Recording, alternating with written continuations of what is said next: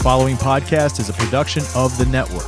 Check us out on bicbp radio.com. Welcome to Hats, Tats, and Stats podcast with your hosts, EZD Derek Jaws, Big Diesel, Nick Yelich, T Wave, Taylor Sekatursky, and Austin Kelm, the Stat Man. What's going on, everybody? Welcome to a brand new episode of Hats, Tats, and Stats. This one is a very special one, as it is the first episode of Hats, Tats, and Stats on ice. I debated calling it on ice or on the rocks, but you know, we'll try both out. See Ooh, how I we do feel. like on the rocks. We do like on the rocks. I am joined by Big Diesel, who is going to be stepping in for Matt Taylor as our resident hockey guy because, well, frankly, Matt doesn't like doing stuff anymore. So uh, we are here. I am. I'm with my man Nick, and uh, bro, it's hockey season. Yeah, the puck is dropped, bud. The puck has dropped, bud. I, I did tell people that the Canadian accents might be out in force Listen, today. when I watch hockey, I just get a little Canadian. You gotta get a little You know, Canadian. we're Buffalo. We're kind of we're half Canadian. We're, we're Canada South, eh? yeah, pretty Well, much. How about it? Just a hop, skip, and a jump over the ditch there. So you know, it's been a while for hockey. Uh, they did they finished out the regular the season last year, and by the season I mean a, a playoff version of hockey, um, where they did the yeah, the bubble. the bubble. Um, which, interestingly enough, the, the some of the biggest news coming out right now is the NHL dealing with COVID issues early and often. Yeah. uh, like the like the uh, Vegas Golden Knights right now do not have coaches. Correct. And Dallas did not get to play the first week of the season because 17 of their 22 had tested positive. Got back on the ice this week, and then Carolina had some issues, so they didn't play this week. So there's yeah, It, it feels like it's going to be a little touch and go.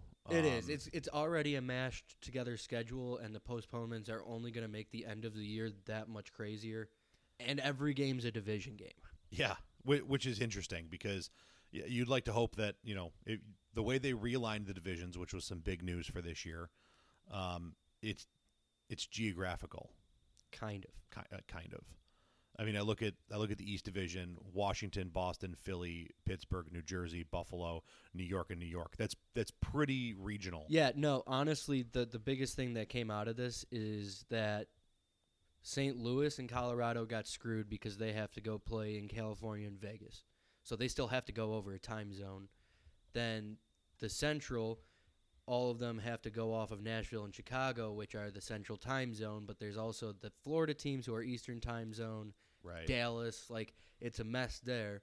And then Canada is a, it's a country. It- yeah, it's an You know, entire country. it's- It's, so not. there's you're going from Western time zone to Eastern time zone and back and forth, and it that's a mess. And then the East, everybody's Eastern time zone. You get back home. Yeah, you can like drive 11 to every single one of these Every games. game starts at at 7 p.m.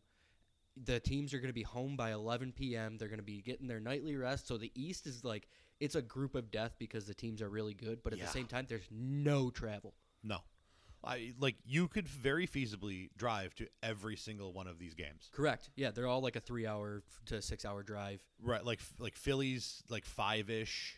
Philly six. Uh, New Jersey's about seven and a half. I've actually done that one. You know, New York, Yeah. depending upon traffic in the day. Boston's about six and a half. Boston's about six and a half. I mean, it. But it, the the fact that these are Pittsburgh's right down the road. You know, like that's an easy oh, one. God, that's a that's a hop, skip, and a jump. Which it confuses me that you you easily, easily could have gotten Columbus Right. and Detroit. See, my my thought was is that the New York teams would go with Washington, Carolina, the Florida teams into the Central, and then the like the East would kind of be Columbus and the northern part of the Northeast. Right. Because I mean, because really, you could you could technically lump Chicago in there too. Yeah, I know. It's all it's like the Great Lakes region, Yeah, and and then throw Boston in there, I guess, yeah, because I mean, because what else are you gonna do? and the? New York teams. You know. Uh, but I mean, you look at it like look at this division we're in. Like, and I say us, we're we're Sabres fans. Again, this is a Buffalo, centric pro sports podcast. So we do talk about everybody. We love our teams. We talk shit about other teams. It's kind of how we roll. If you if this is your first time listening to us because you're a hockey guy or gal, um, Yeah, all the puck bunnies out there, slide in the DMs for uh, the tits. yeah, We'll, we'll we'll send you our tits, not the other way around. oh, that could have gotten real weird. But it Um, didn't. No, No, I give you I give you a lot of credit. So, uh, like Washington, Boston, Philly, Pittsburgh, New Jersey, Buffalo, New York, and New York. That's an insane, insane division. And I said when I first saw it that we'd be lucky if we finished fifth. Yeah, no, it's it's a tough division, but I don't know, man. The Rangers are well, you know what? Let's start. Let's let's go let's go division by division. We'll start with the East. Yeah. So we'll start with the East and going down the rankings from from top to bottom in the East. Boston is ranked eight in the tits. Capitals are ranked nine. Then you got Philly at eleven. Then you got New Jersey at fifteen, Islanders at sixteen, Sabres at nineteen, and the Rangers at the bottom at twenty eight. So most of that that that division is from the middle of the pack up. Yeah. You know? Um, it's just like they said at the beginning of the year, it's the group of death. very easily. I mean, and like you, you look at some of the players that are on these teams too, and like I'm I'm doing my best here because I'm just getting. He's not a big hockey guy, but it's okay. I am a big hockey guy, but I haven't been recently. Yeah. Like I I I used to live and die by the Sabres when I was younger, and then with the lockout and everything, I kind of fell off. Then the Bills got good, the Sabres got bad, and it was all kind of downhill from there.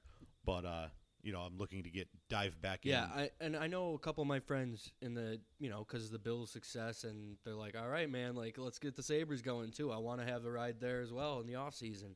Um, and we'll start at the top of this division with Boston, just, just to look at some numbers. They have a less than 100% shot efficiency, is what we call it, which is shooting percentage plus save percentage. If you're under 100, obviously that's that's an issue because that means that you're not scoring on the opposing goalie as much as your goalie's stopping the opposition, if that Right. makes sense. So Boston's under 100% on that, but they're at the top of the division. Buffalo, for example, has a, has a 98% shot efficiency. New Jersey's over 100 at 101.4, so they could easily jump up. They're they're playing they're playing good hockey. Islanders 100.2 and the Rangers 96.7. Oh, and then Philly. Philly Philly scores in bunches and you can see this. They got blown out by the Bruins this past week like 6 to 1 cuz Carter Hart sucked, but they're at 104.5% shooting percentage plus save percentage. So with their goalie who had like an 80% save percentage on the night, they're still putting the puck in the net at such a ridiculous rate. Right.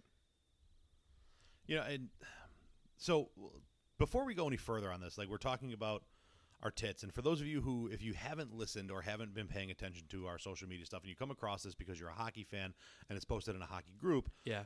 the the tits are what we refer to as the totally indisputable team ranking system, and it's the tits for short because totally indisputable team ranking system is a lot to say. Correct. So On purpose. uh, basically what this is is a formula that is put together and you can see it at the bottom if you see the actual graphic uh, it's it includes wins by goal differential minus losses by goal differential point percentage one goal game record strength of schedule last 10 games shots for and against and special teams efficiency and that all goes into a numerical ranking that basically puts how how strong your team is and we have to come out and say this because we had some issues with it during the NFL season Yep. this does not dictate, especially in the NHL, and I think hockey fans will be more appreciative of this. Just because you lose to a team head to head last night doesn't mean the, that they're the better team. Right.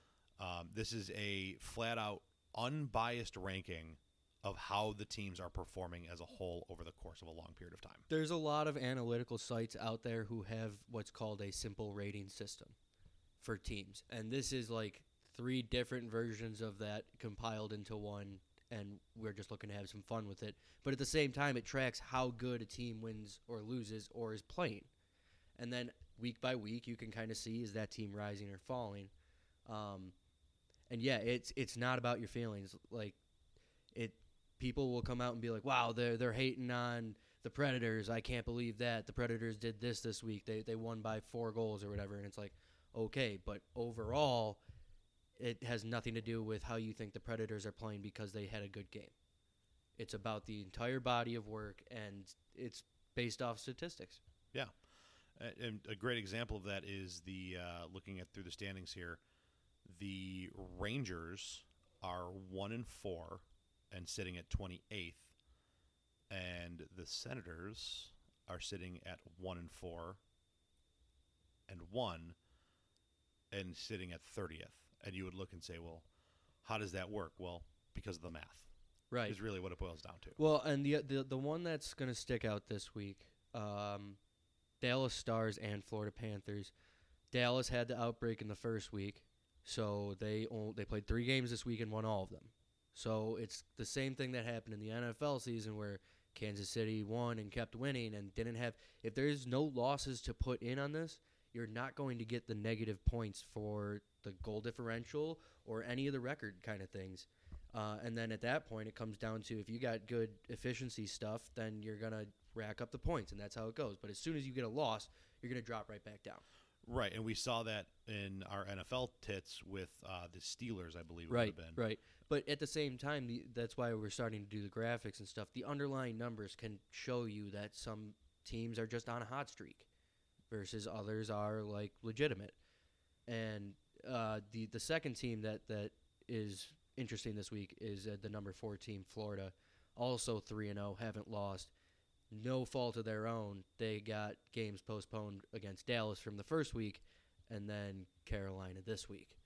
So they're they're going through the Steelers rigmarole, uh, if you want Right. to look at it like that. And they're like, well, what the heck? Now we got to play a condensed schedule, even more condensed at the end of the year. We didn't even have an outbreak. Right, it's not our fault. Like Right. we didn't do anything, but we're the ones getting screwed with, and Right. they're they're going to run a gauntlet at the end there because Yeah, you got to right. make up those games. So, um, interesting thing too with the it's a pure divisional schedule, like we said, which is going to make for some really interesting playoff matchups when you Mm-hmm. cross over and everything else. I haven't seen anything on how they're going to shake the playoffs out. Do, do, you, do you know? Yeah, I, I believe it's going to be uh, one v four, two v three in divisions, Okay.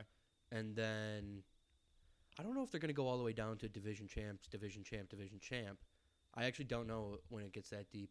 They might do they might do what they usually do, which is like they'll reseed after the first round. Right. Um, So kind of kind of start the first round in division with Right. the ones ones one, right, four, so you two, get the three, and rivalry then- in the first round, and then you kind of break out. Oh God, I hope there.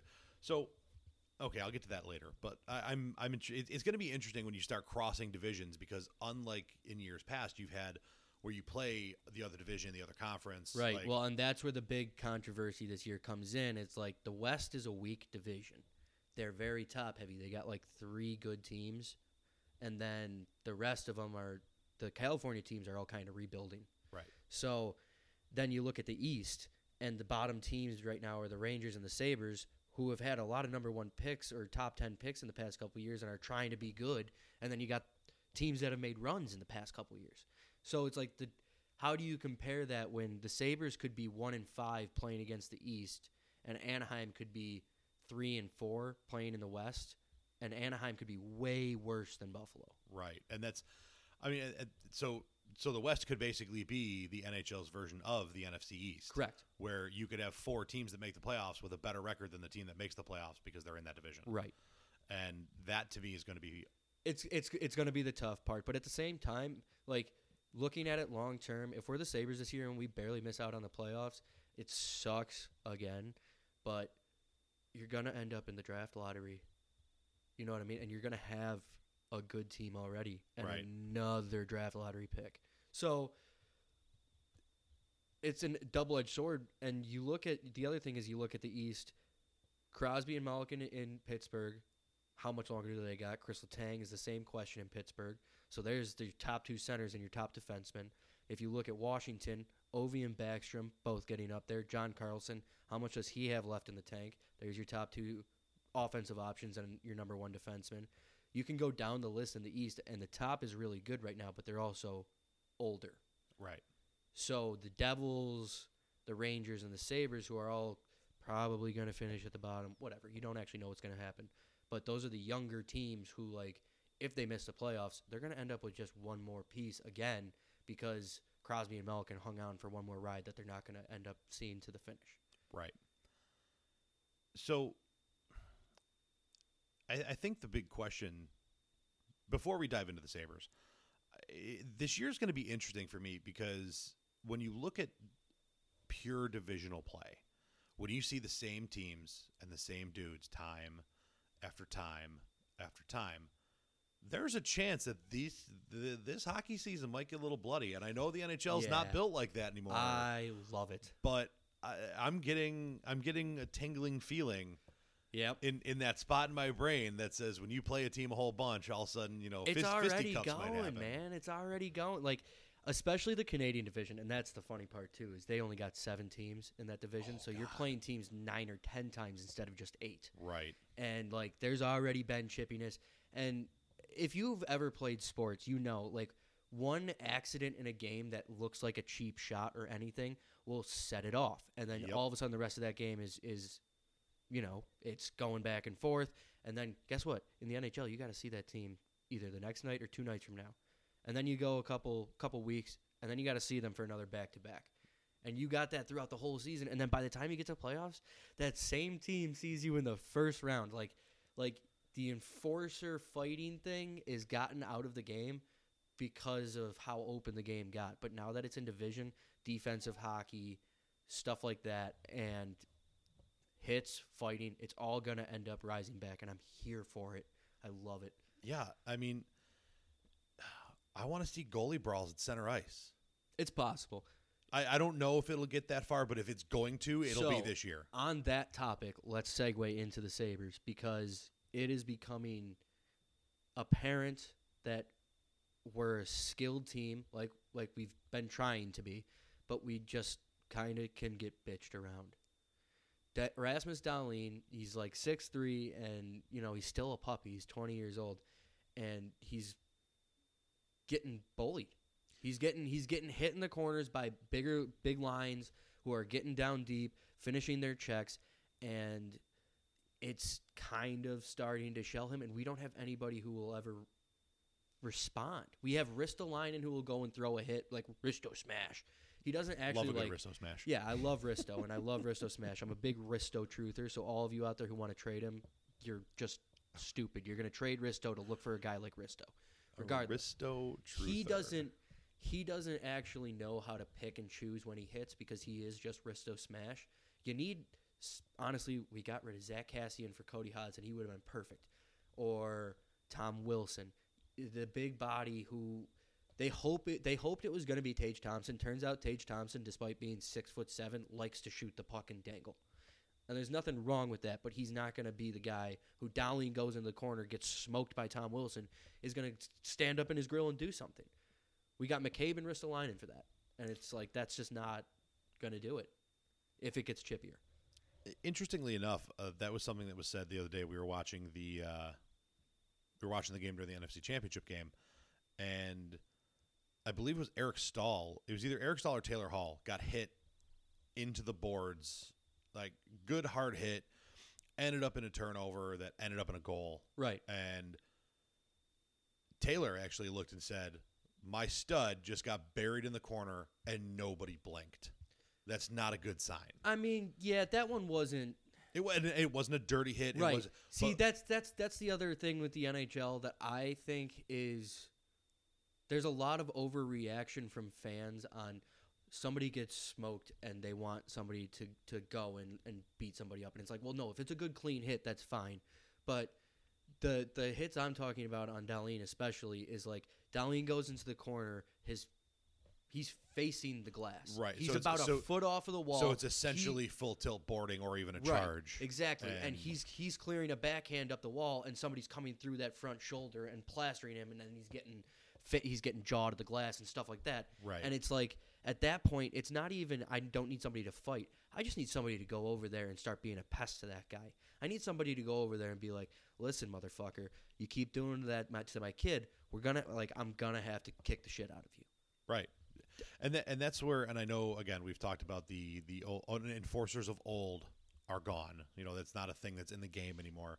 But that's almost where you want a guy who's willing to be him if needed. Right. Like, Well, you, you can't need you can't just have that roster spot for a goon. Right. Well, but the- you need a dude who can goon. we need we need a Patrick Kaleta, and it's not even the biggest guy, right? Right. Patrick Kaleta, he he would score what nine goals a year. He would get a couple of assists. Yeah. Like he would produce a bit offensively for what he did, but at the same time, he would be the guy finishing checks. He'll fight anybody if needed. He plays with that edge, and I sound like Craig Rivet right now. And I want people to understand that I did play hockey, so like I do know a bit about the game of hockey. And the number one thing I was always taught is there are certain points where you have to make a hit, which will turn the play. And you saw that with the Taylor Hall one. That was a good clean hit, but it turned the play, turned made a turnover, results in a goal. Immediately. How, many guys on- Immediately on, our a goal. team are going to dump the puck into the corner, go lay a hit, create a turnover, and a two on one? Right. Like I know guys who will try, like Toby Rieder and Curtis Lazar. They'll go flying in there and they'll try to make a play like that, but they're just not. They're just not it. They don't have that full edge, and there's nothing wrong with that. But you still need a guy like that. You know, and it's and th- this is where my knowledge of the modern game is lacking. Um, like I'm looking through Yeah, the you. The last time you watched was was right at the end of the dead puck era and Yeah. starting of the offensive takeover, but it was still a bit of a mix. Yeah, and like I'm looking, I'm looking through like the Sabres depth chart right now, and obviously like I know who Eichel and Staal are, but Cody Eakin and Curtis Lazar, I don't really know. Cody Eakin, Stanley Cup. I don't know if he was a finalist. I, I don't know if he won it with Washington or if he was actually on Vegas that year. I think he was on Vegas from the uh, the what's it called expansion draft. Right. Then went to Winnipeg last year. Now he's with us. He's kind of like a journeyman. Just like um, a, a, a journeyman veteran guy that Yeah. kind of kind of like more like that leader type. Like he's been there. Well, they, they they brought him and Toby Rieder uh, in to be Tobias penalty- Rieder. Well, What a name! Yeah, Tobias. I call him Toby because like Tobey Maguire, Right. OG Spider Man. Yeah. Toby, you're my dude. Anyway, uh, we brought o- Eakin and Rieder in to be penalty kill specialists, Oh, um, and that that was to go with Lazar, who was also in that role. And the fourth one ended up being Sheahan, but it was supposed to be Zemgus, who was that last year. right. So there's your four penalty kill specialists, and then you hope that they have offensive capabilities to chip in five on five. Uh, obviously, Taylor Hall, Victor Olofsson, I know. Skinner, I know. Girgensons, I know. Like Rieder, you just told me about. I know Reinhart. Don't know Cozens. I know Okposo. Don't know Sheahan. No Mittelstadt. Don't know Thompson. Jake McCabe, I know. Montour, I know. Dahlin obviously was the big, the big draft pick from a couple years back who was supposed to save us and take us to the promised land. Uh, Risto, Colin Miller, like there's uh, like probably half the team I know. And, Yeah. You know, uh, so like I, I I apologize that I'm I'm not able to, to to chime in a little bit more, um, and that's why I'm defaulting to you on a lot of this All stuff. good. But it, it's just it's interesting to me that like to to build a hockey team and to not have that guy that's willing to go muck it up when needed is just seems wrong. It it is it is because if you really look at like let's go back and look at Stanley Cup champions. Patrick Maroon has won the past two Stanley Cups. He's that guy. He's going to go to the front of the net. He'll finish checks. He'll fight if needed. He's a big dude. Uh, before that, Washington. Um, honestly, Smith played that role kind of that year, but they also have Tom Wilson. They had Tom Wilson. He's a big dude who plays that. He's actually becoming very offensive. Um, and then you look like the Blackhawks first cup, they had Dustin Byfuglien. The Kings had Anze Kopitar, who like he's a Selke winner too. So he plays a physical game, but he's clean. He wins Defensive Player of the Year. Right. Um, it, you always got that dude who who plays with that edge. I mean, even the Kings, Dustin Brown. You know, he's he's a smaller guy, but you pair him with Kopi. Kopitar's that big dude. He'll go in and steal the puck away, but Dustin Brown's going to go in there and knock your block off, and then go to the net and put it in. Back in his prime, at least. So you look at this roster and you go, "Who's that guy?" I know who they want it to be, and it's six foot seven Tage Thompson, who we got in the Ryan O'Reilly trade, and he's just not that physical player. And there's nothing wrong with that. That's what I want to stress. Like, right. like understand that Ta Tage Thompson still can be a very useful player, but he's not that guy. Honestly, Dylan Cozens, man, the workhorse from Whitehorse, stud. Guy goes up to the World Junior Championship, which is why he's coming into the season flying. He played a whole tournament before, so he's in Right. game mode and ripped it up for Team Canada after their captain went down in first game. Now he comes to the NHL. He goes to the corner. He's creating turnovers. He looks like baby Ryan Getzlaf. And for the casual NHL fan or Sabres fan, Ryan Getzlaf in his prime, um, led the Ducks to a Stanley Cup championship in 2007 when we lost in the Eastern Conference Finals to the Senators. Right. And he was just that big dude who he was a great setup guy, but also he had that it when it when it came down to it. And Cozens looks like that guy. Would you would you call him a grinder? No, No. you don't want grinders. I'm listen. I- I'm asking Zemgus questions. is a grinder. I'm asking it- questions. what what I'm talking about is the prototypical power forward. okay. The prototypical power forward. He's going to play good in the corners, turn, create turnovers, go to the front of the net, deflect pucks, hammer home rebounds, and then anything outside of that is you know cherry on top. And Dylan Cozens also is terrific defensively. Gotta love that. So a power forward that leans toward two way. Power forward is like an offensive leaning two way forward, basically. Okay. Okay. Okay, Nick. Nick. Okay. Okay, Nick. Nick. Okay. You don't like that? No, I listen, man. I dig it. Like I'm, and this is what I'm here for. Yeah. Like I, again, I, I am, not, I am not going to be even remotely claimed to be an expert on the subject. I mean, you have the playing experience, and you've been paying a lot more attention than I have. So, uh, I'm again planning on changing that as we move forward here. Now that the Bill season is done, which we're not going to talk about. The nice thing week. about the NHL is just that there's there is so many games. So the more that they play, you get a larger and larger sample size. It's much easier to get a read on guys' chemistry, systems, all Right. that. You know, and I, I think I think the NHL does a good enough a good job of like marketing their stars. You know, They it- do, but the issue is is that they're stuck on NBC right now in their TV deal. But that's Right. up at the end of the year. Word on the street, word on the street is NHL deal with ESPN. which would be huge because Huge. ESPN Plus would ho- would have all the games for so out of town you could get whatever NHL game you wanted. You don't have to have that game center ice pass whatever. Right. And that would just be and then honestly the ESPN Sports Center would actually talk about it again. Yeah. Cuz they never put the highlights on. They'll No. they'll show like one goal and be like, "Oh yeah, the game was 6 to 4." And it's like, "What about the other 7 goals?" Me, meanwhile, here's nine dunks and two putts yeah. because one of the dunks was honorable mention. What? Yeah. So hopefully that changes, and then then And- really they do market the stars well. They and do. At that point, it could really explode. And so i- if I if I'm ranking the big four sports, right, the big four in America, baseball's the worst. yeah, I was gonna say in marketing terms, baseball, Baseball is is awful. awful. Like I- Baseball, baseball is so bad that lacrosse, just like the, the lacrosse league that just started up, is so much better on social media than baseball in two years. It's pathetic, and they really need to look into that. yeah, and I, I can tell you because I'm I'm well well immersed in baseball Big Twitter. baseball guy over there. Well immersed in baseball Twitter. It's toxic. Yeah, because, because it's crazy. because like the MLB doesn't do enough and they limit their players. Like you don't see like players interacting with fans on Twitter and posting. yeah, they can't even they, of they can't They post can't. vi- They're videos, not allowed right? to. Yeah, that's crazy. Yeah, the MLB has almost a Vince McMahon esque like thumb on the pulse of everything that they're doing, and instead of it like feeling the Still pulse, and- allowing the Astros to cheat. right, and not suspending anybody, but I mean, you, your your players can't post training videos. They can't Yeah, post anything. Like I, I, I was fortunate enough to, to talk to a guy uh, who's in the Tampa Bay organization yesterday, and like, and I expect this to be true of all major sports, but he had to clear that he was doing it. Like speaking as himself with, with like with with his team, and I and I respect that and I get it, but that like that's the tip of the iceberg.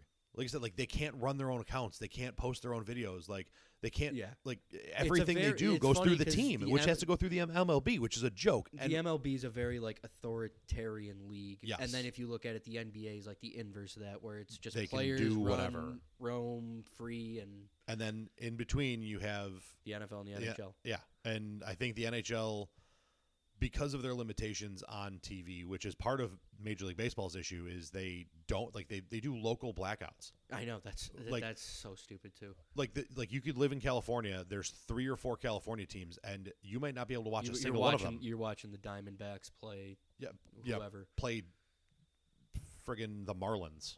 like it's it's insane. It's absolutely insane. And NHL's kind of dealing with that, but only because they're limited to CBS, right? NBC, NBC, my bad. NBC, Um, NBC, and then well, the other thing that's that's weird too is they have four teams who are through MSG, which is not really affiliated with any of the major um, TV broadcast channels. right. And how many times have we seen in our time like you know, people from this area being like, "Oh, write a letter to Dish because we want MSG back because we won't be able to watch the Sabres." Like, Well, right. And what, what, what, do you, what do you mean I can't watch my hockey team? Yeah, it's there's well, and it's because they got the Knicks, they got the Nets, they got all that that crap on. Well, I think the Nets are actually yes with the Yankees, but that's beside the point. The fact that you don't know is a problem. Like right, that's and right, that's the thing. Like just- where where where where can I watch football on Sundays? CBS and Fox. Where can I watch it on Sunday nights? NBC. Where can I watch it on Thursdays? NBC or the and NFL that's Network. the other thing. Where where can I watch hockey on a Tuesday night? You can't. Right. NBCSN has a has a car auction going on. Right. But Wednesday nights at seven o'clock, they got one slot free. Yeah. And it's like, okay, but you also own USA Channel and all this stuff, and they're like, but you get NBCSN, which is going to fold at the end of the year. Right. and you know, and, and I understand that like the some of the other state subsi- substations we'll call them that these companies own like they put other things on like you're not going to you know displace one of your highest rated shows something like I don't know Monday Night Raw just to Right. put on hockey Right. but at the same time like you're you're you're not going to tell me that you couldn't put it on something that's showing a rerun of Friends for the 9 billionth time Right. so like and I can Well, tell you people watch if, that If, so if you're a broadcast channel that owns what five different subsections of that channel, you can't find one to play one hockey game a night. Right One hockey game a night? No, you get you get one on Wednesday and two on Saturday or some nonsense. Yeah. So, and, you know, I, I think that would help. I know. Well, and the me. crazy thing is, is look how much the ratings go up as soon as the playoffs hit. Everybody knows playoff hockey is where it's at. It's just that there's not exposure during the regular season. playoff hockey, and and this is what bothers me about it. I would say the NHL and then MLB are the bottom two in ranking the sports marketability. Just because the NFL is so massive and they have such a control over social media and all that, yes. Yes, and the NBA is like those guys are free to do whatever Right, the fuck they yeah. want, basically. And then, but those two are easily the most exciting postseasons. Yeah. like and I love football and I'm I you know we we could I mean you could go back for 2 years of this podcast and hear us talk football. Playoff baseball and playoff hockey nothing comes close. Yeah. Because and don't every- compare the. I hate when people compare the NBA like, oh, they got seven game series too, and It's, it's, like, not the same. Dude, no, stop it. It the the other thing that pe- it's just a hockey thing in general that's similar to baseball is it's a lot of matchups that goes on between coaching and the chess match that people don't get with the last line change and all that, and then you're just watching the game going, oh man, why why can't Skinner score? And it's like, well, he was going up against their best defensive line for the whole game because that's what their coach wanted to do is make sure he doesn't score. Whatever the first line does is fine. It's all that little stuff, and then in the playoffs, everything gets magnified Yep. and it's the same thing in, in MLB, and that's why it, the stakes are higher. You get that. I mean how how many times have we seen like the what was it the one year the Kings limped into the playoffs in 8th place Yeah. and ran the table and it wasn't close. then Jonathan Quick happened. Right. And like, wait, somebody did that in baseball. It was the Giants because of Madison Bumgarner, Bumgarner, who yeah. threw nine times in one series Yeah. somehow. In a seven game series, he pitched in nine different games. I don't know how he did it. And then he threw a bullpen the next day just for fun to say fuck you. Yeah. Like that's that's why they're amazing because they're team sports, but one dude can just take it over Right. in a way that you that's had no clue. and that's that's why you know there's going to be the football truthers who are the it's the ultimate team game, and they're not wrong. Yeah. because it really is. It's a it's a 11 man chess game on steroids, but these other the other major sports like I very much enjoy watching Jack Eichel get the puck on his stick and go end to end for three straight periods and end up outscoring the Ottawa Senators four to two last year. right. Like the And- final score and- was four to two Sabres. Jack Eichel had all four goals. And he makes it look so effortless. I know, and to, like to the point that when he's not playing well or he's not producing, people say he looks lethargic and he doesn't care. right, no, they go, they go. Okay, well, it's very obvious when something's wrong with Jack. Right. It's because you know what he's capable of, and I think that is it's the same thing with a with a pitcher. You know, when when they're dealing, there's nothing you can do about it, and I enjoy watching that. Honestly, Patrick Mahomes, when he's dealing, what are you gonna do? Right. It's the same idea, and that you just because of that, there's more open space and it's more of a free flowing game in hockey. You're gonna get more opportunities for guys to show off that talent in in short little bursts. Yep. You know, and, and it's funny because now in the days of modern technology and everything else, you're starting to see get like there there are camera crews who are dedicated to just Your job is to focus on the left defenseman, no matter who it is. Right. You just follow him with a camera, so you can break down people's play. We we actually I tweeted something I think from Hats Tats and Stats, and I shared it on my personal Twitter account. It was like, "This is what I looked like my first time playing Chell with my buddies." Oh, yeah, the do, do, Dubois. Like he did nothing. Well, he he did a very good job of getting himself shipped out of town. Oh, I bet. Did you, oh, did you hear about that trade at all? No, No, he's not in the hockey world. Big news this week was that that guy, they uh, the Spittin' Chiclets dubbed it the Shift 2021 because he had three minutes played in that game, and then John Tortorella of the Columbus Blue Jackets stapled his ass to the bench because two games before that he had said, "I want out of Columbus," and he was their number one center, and then Oh, started boy. playing like that. And Torts, who if you're in the NHL world and no, he is a just no nonsense, old fashioned, like my way or the highway, and sat him. Two days later, he's out of town for Patrik Laine and Mark Roslovic from the uh, Winnipeg Jets, which is interesting because Paul Maurice in Winnipeg is like the Canadian version of John Tortorella. So it'll be really interesting to see how that goes. Yeah, that'll be that'll be definitely. Fun. I can't believe I didn't see that because like the that that video was everywhere. Oh And, my god, it was amazing. He And yeah, literally went out there, twirled a couple times, took like three hard steps, got off, and never got back on the ice for the Columbus Blue Jackets again. Yeah, he he basically meandered between the blue lines, got about three strides deep on either side, Yeah. and then sat down. Whew, that was rough to watch. I like. I'm literally going like, there's like this has got to end with like him somehow getting a goal. This- that's right? just that's Like, just somebody who keeps trying to like replug batteries into the controller and it keeps dying. Yeah, you, like, turn you get 'em. it back and you try to go back the other way and then it falls out again. That's a great reference. Uh, scrolling through the NHL news here, the Hurricanes are looking to resume their season on Thursday. Yep. Uh, that's don't care about fantasy hockey. Uh, again, the the Golden Knights don't have a coach. Yeah, that's interesting. And the way they worded it, they said most didn't test positive. So they they but they said at least like they said it's at minimum one tested positive, but they're not saying that more than one tested positive. It's such a weird vague, Yeah, but they don't have a coaching staff. right. So weird. Um, yeah, it, it's so. So I'm I'm like scrolling through all of this, and I'm like, wow, there's. I need to pay more attention to hockey if we're going to do this. So I mean, but Um, it's it's just wild stuff. it yeah. it is. So like like watching like Senators try to get going in rematch at Canucks. Like, okay, oh look, hey, how's Lindy Ruff doing over there in Jersey? Lindy is crushing it, man. I love Lindy. Miss Lindy. He said that we were going to beat the Chiefs, uh, so he's he was with us. Um, if there's one thing Lindy is good for, he's kind of like Dan Bylsma. Great power play and penalty kill. Right. He's like a big specs guy. We're going to win the game with specs, and then like at least hold him five on five to even. Um, and that's where he tries to get the point differential. And I got to tell you, New Jersey's looking good. Uh, a lot of early draft picks will will eventually do that for you. You know, they got two number one draft picks in in their offense, so it's nice to see them taking a step, despite the fact that we are going to have to play them this year. You know, and it's interesting too because I I was a big fan fan of Ruff when he was here. Uh, I also felt that when we got rid of him, he had run his course. Uh, yeah, and- there's and- there's there's a time like it. well, and in my opinion, there was a disconnect there. So like when when you look at like look at what's going on with the Bills right now.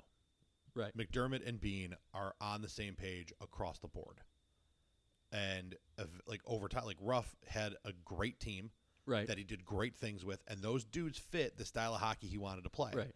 Eventually, players move on, and you have one of two choices. Well, I, I, I always compared the Lindy Ruff thing to Andy Reid's exit of Philly. I think it's pretty much the same thing. It's like, yeah, you, you got to conference championships, you even got a shot at the, the title, you've been here forever, but at this time, like, we've been doing this for a while, and it's just, it's time, man. Like, you got to go pursue it somewhere else. We're going to pursue it this different way. Right. Not really any hard feelings. No, and and like I said, it was one of those things. It you know, you had rough like when you lose those guys and you try to replace them, you either need to replace them with guys who can play the same style because Ruff was very very consistent on We- the well, style the- of hockey he wanted to play. I mean, everybody like hates on the Briere and Drury things and all that, but we got super lucky with that with that team because Pominville wasn't supposed to pop when he did. no, Uh, he got pulled up and never went down. Like that's how that worked. Um, Tim Connolly, same kind of thing. Vanek was supposed to go play at Minnesota, ended up playing in Rochester because of the lockout year, and then all of a sudden he's ready to go. Right. So like, there's three guys right there. Brian Campbell was unproven commodity, and he popped. So like, all of this happened at once, and Ryan Miller shows up. Right. So like, we got really lucky. We had a ton of ELCs. You want to look at it in like football or other terms, that's your rookie contracts. Right. So that's when it's going to be cheap, and then you got to start paying guys. Well, and like I said, when those guys leave, that's fine. It's going to happen. Like the, right, Bill, the but then you are better go draft well, and we did not draft well. Right, and you, you have to find guys that fit the scheme, or the scheme has to change. And Right. we did neither. Like, you know, he he wanted to play a certain style, and our you know our management looked and said, "Hey, we got you this like." Like one of one of the most feared defense, like feared hitting defensemen since Scott Stevens, and Ruff went, "Stop hitting people, start grinding in the corners." Uh, but wait a minute, Yeah. Hey- well, and that's that's hey, that's hey, where hey, the disconnect hey, was. hey yeah. Josh, uh, stop throwing the football, hand it off. Oh wait, there's people saying that right now. I know. That's something different. Don't get me started. Yeah, no, we don't need to Don't get get me into that. started. We'll, Let- we'll we'll let that go for a couple weeks, and then we'll start talking. About We'll we'll let that go till we'll let that go to the Super Bowl Super Show.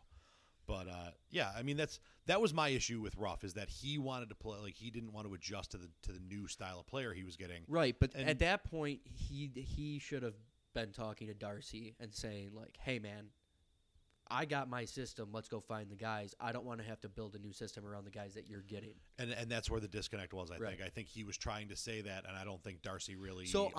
honestly, I think that like it's it's interesting that Botterill brought in Krueger because they were boys, and honestly, starting to look at it, uh, if Dylan Cozens is really good, and Ryan Johnson is pretty good, we might have to apologize to Botterill because Cozens is looking really good. right. Mitts might have been a miss. I still like Casey Mittelstadt on the wing, by the way. And the other night he got in the game and got a power play assist. I thought he looks good on the wing. He's he's got the skill there, and he doesn't have to do too much defensively like a center does. Right. He can rely on somebody else to do that. All you have to do is cover the point, come down every once in a while, and then make your fancy plays on the wing. Yeah. And he, I mean, he's currently sitting on our taxi squad. Yeah, I mean, there's nothing wrong with that. It, he got in and he got a point. He's gonna get another chance, and at that point, if you just keep scoring or getting points, it's gonna come a, a, a time where the coach is like, "Yeah, we have to play you." Right. So, uh, and I, I want your opinion on two things here before we wrap up the show.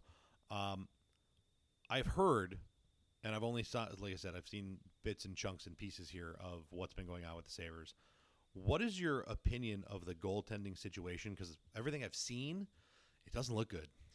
Yeah, I I'm not nearly as down on it as as other people are. I don't think Carter Hutton should be on the team.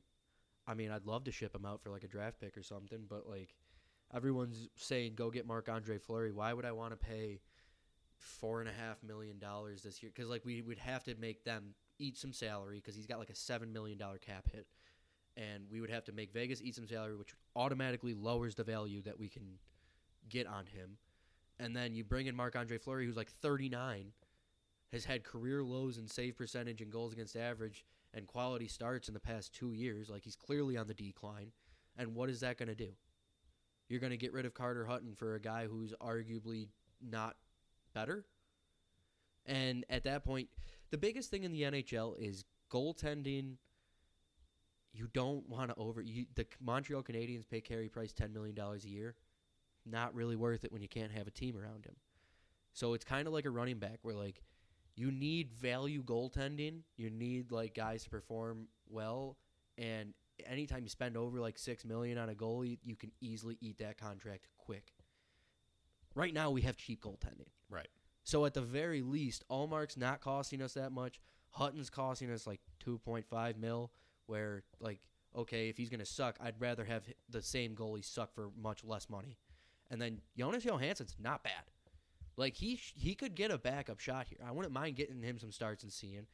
And the other thing, I don't know what the deal is with this, but like if we're having goaltending issues, bring over UPL. He's been playing. He started in the ECHL last year. He played for the AHL team and played well. He's been starting in Liiga in Finland and and crushing it. Like he's had starting gigs before, and you don't even need him to be a starter. Throw him some games. Right. See what he's got at the NHL level. I mean, and who knows? Maybe you find your diamond in the rough. Not that he's you know a diamond in the rough, but all. He's but no, he's dis- he's just a diamond. Is is Right. allegedly what it is. So Yeah. like at that point, and I know I brought this up last time I was on the podcast, but that's what the Flyers did with Carter Hart last year. It happens all the time. It's honestly kind of what we did with Ryan Miller. Like Ryan Miller played three games in the NHL, then went and played in the AHL, and then the next season was back up, and then all of a sudden it was like the Ryan Miller show. right, and all of a sudden he's in the talk for best goalie in the world. Also, Linus Ullmark is a very good goalie. Like people are hating on Linus. His five on five save percentage is like top six in the league, and the only reason that the penalty kill save percentage is low is because the penalty kill is not great. And that's honestly, I never put penalty kill save percentage really on a goalie because at that point you're already outmanned. right. And the easiest thing on power play, as soon as you get the puck crossing back and forth and they're getting it through your defense, you the goalie's screwed, man. Yeah. Because he's he's bouncing back and forth like a freaking pinball, and they the offense has him at their will. yeah. Oh, and then there's probably at least six people in front of you. Right. So, in other words, if Linus is going to give you, if he's going to give you great play five on five, make sure you don't take penalties, or if you do, have a power play good enough that every time you get draw a penalty, you score. Right. That is exactly what we're doing. We're forcing shots from the outside. We're driving to the net. We're getting a ton of slot shots. We're not great on the penalty kill, but uh, we have a pretty good power play. And it's like, hey, man, you, you, if you're going to let us have a man up, you're gonna we're gonna at least even out the power play game. Right. My my last piece here, and I pulled up, I pulled up the tits again Love it. because oh, I'm going to get to the tits. What is first off? All right, I, I'm going to start with the tits, I guess. What's going on with the Seattle Kraken? Yeah, I just put Seattle in there because they're getting into the league after this year. So, first of all, like all the players in the league, there's going to be a certain amount protected by each team, and then from like the bottom half of the roster, you're going they're going to get to pick some players. I put them in at 32 just because 32 is also what had the NFL. They're coming in next year, and then I just put the league average Got as it. their score. Got it. Got it. Got it. And uh, are you as pissed off about their logo and branding as I am? I would not be pissed off about it. Oh, it sucks. Why? It's the Seagrams logo. You had the world by the balls. Your team name is the Kraken. It could have been the most badass of badass names. It could have been Cobra Kai of the NHL. Or it could have been Eagle Fang, which I know you don't understand yet, but you will. Okay, first of all, color scheme, mwah, bone apple teeth. Yeah, because you're a Depew guy and blue on blue on blue is your is your jam. I wanted Second of I all, wanted black, neon green, and purple. well, and that's just that's just kind of gay. I know it's 2021 and I'm not supposed to be able to say that, but like, No, you mean it like South Park does. I get it. yeah. Um, and honestly, man, like the they they did a really nice job of changing up the blues, and the they do just the right amount of red to make that pop. I like their their jerseys and stuff. Their gloves are also beautiful. Their secondary logo logo with the uh, the Seattle Space Needle is On an anchor. on an yeah. anchor. That's that's pretty bomb. I like that more than their primary listen, logo. listen. Here's the thing, Jaws. Right, in about eight years, they're gonna have a new logo. All right, it's not gonna. It's not here forever. It's not here to stay. These things are updating and changing all the time. I know. I mean, Vegas has been in the league for what? This is their fourth year, and they already have four jerseys. Because that's the move, man. Relax. The move is the move is to look good. yeah, and look I guarantee good. you that on the ice, their jerseys and stuff. I just wanted so much more, and that's what bothers me about it. Listen, I it is certainly. And. I didn't want it to be the Seagrams logo. It's certainly not the Los Angeles Rams. It's it's not it's not as bad as that. So That's fair. Uh, I like it was just so disappointing. There was so much hype around it, and so like, also, if you like- ever want to have a good game, uh, you should see, you should just you and your buddy or buddies sit down, watch like a bunch of hockey, and see how many Seagrams you can drink before you either pass out from sugar high or get drunk. Yeah, you know my friends, we'd all be we'd all be on the sugar high. yeah, I just I did. I just wanted to be I wanted it to be better. It's not bad. It's just not as it's just not what I wanted, I guess, and that just makes me mad. I'm sorry that they didn't cater to one specific guy from Buffalo, New York. There was just uh, like the listen. There were a lot of like fan concepts and stuff out there that all yeah, looked really cool. Well, and, like, that's that's the thing is you're this- always going to see something that you're like, oh my god, that's amazing. Why didn't they do that? And Like, because they didn't hire the guy who did that. right. But like they they could have at least like looked around and been like, wow, there's a lot of cool looking stuff out here. We should go along those lines. They went a lot of cool looking stuff out here. Let's do this. I don't think that's how it goes. That's one hundred percent how it goes. Pretty sure they bring in like a whole team of different graphic designers, but Yeah, but so what I want is I want you to take a group of dudes like uh, a lot of and ladies. a lot of uh, the minor league teams in for Major League Baseball did this, where they actually hired like there's actually two dudes that ended up doing like forty or fifty different teams, where they went in and they spent time in, in the city in the area and like learned about it and like created team logos well- and color schemes and everything for these teams that fit and branded to the area and. I don't didn't need to disagree do with- that. You had a cool name. I don't disagree with that, but I also think that there's like like the Pegulas Entertainment have their own graphic design team. Where if the Sabres or Bills need like new jerseys or logos, I'm sure that they would pitch ideas around them because they're kind of homegrown.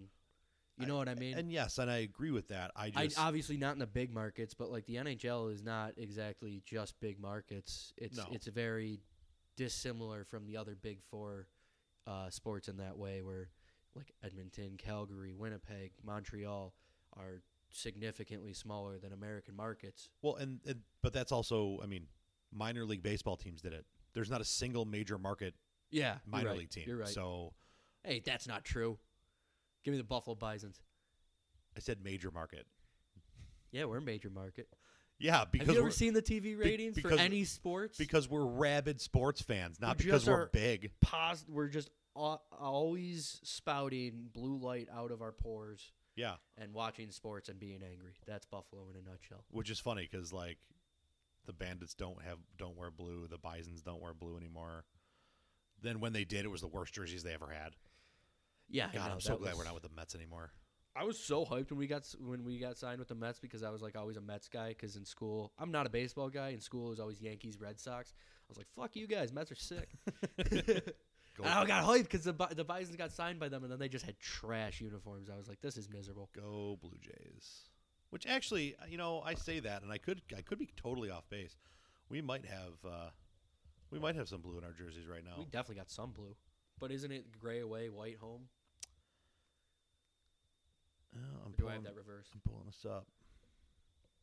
Yeah, no, we went back. To, we have more like Bills colors. It's like a, a a little bit deeper red and blue. All right, cool. And, I, and I forgot that we went to that because we are with the well, nobody's been to a game in how long? right. But I, I went. Wait a minute.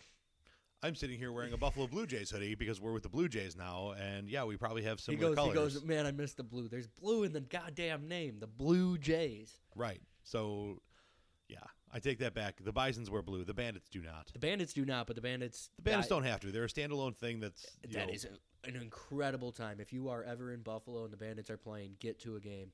Even if you don't know lacrosse, it's just a I great don't time. listen, and I can I can attest that I don't understand lacrosse. I You just go shoot, there, you drink a lot of beer, and you you scream and watch people match. and like they play they play music through the whole thing. yeah, The play by play guy is it's actually like the PA I, guy. I, I like to say it's full contact basketball. Is really what it is because like the guys will hammer on each other the whole time, but it's it's the up and down game of basketball, fast breaks, yeah, all that stuff. yeah, and it's it's a lot of fun. I can attest to that completely. So, um, anything else for the good of the NHL hats, tats, and stats on ice order?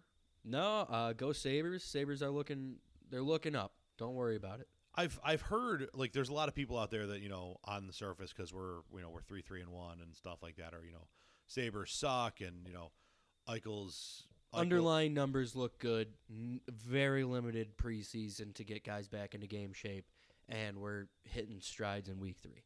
It's going to be all right. Yeah, and I mean, listen, fight fight for a playoff spot in this division. If you fight yeah. for a playoff spot, once spot, again, it, it's it, it's it's you a, it's can't a be good year. you, yeah. As long as you're not bottom of the division by like a huge freaking margin of like 20 points or whatever. If you miss the playoffs by like anything less than 10 points, this division is it's tough as hell, man. Like uh, again, especially with where we've been the last two years. Right. I mean, There's no Right. way if you if you turn on a game from last year and I turned on the game from the other night, the team that you saw, despite the fact that like more than half of it is the same guys, night and day difference how they're playing. yeah, and I mean, as it sits right now, we, we're two points out of a playoff spot. Also, for all the Ralph Krueger haters, it's very clear in his second year that his system is, mwah. I mean, defensively, it, they there was an advanced stat I saw today. Goalies' workload is both of them the lowest in the NHL. We allow only outside shots, which is the easiest for the for a goalie to save if Right. you think about it.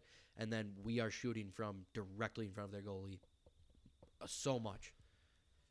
Well, you know, maybe this turns into a situation where people were questioning the, uh, you know, they were questioning the McDermott signing initially, and it turned out to be a gold mine. So maybe, maybe it just takes a little while to. Maybe there's a process. I will. I will here. make one more point here uh, in in defense of Ralph because I had this conversation the other day. I think him having experience in the Premier League as a soccer manager in this kind of schedule, where you're not going to be able to have guys play every game, they're going to get worn down.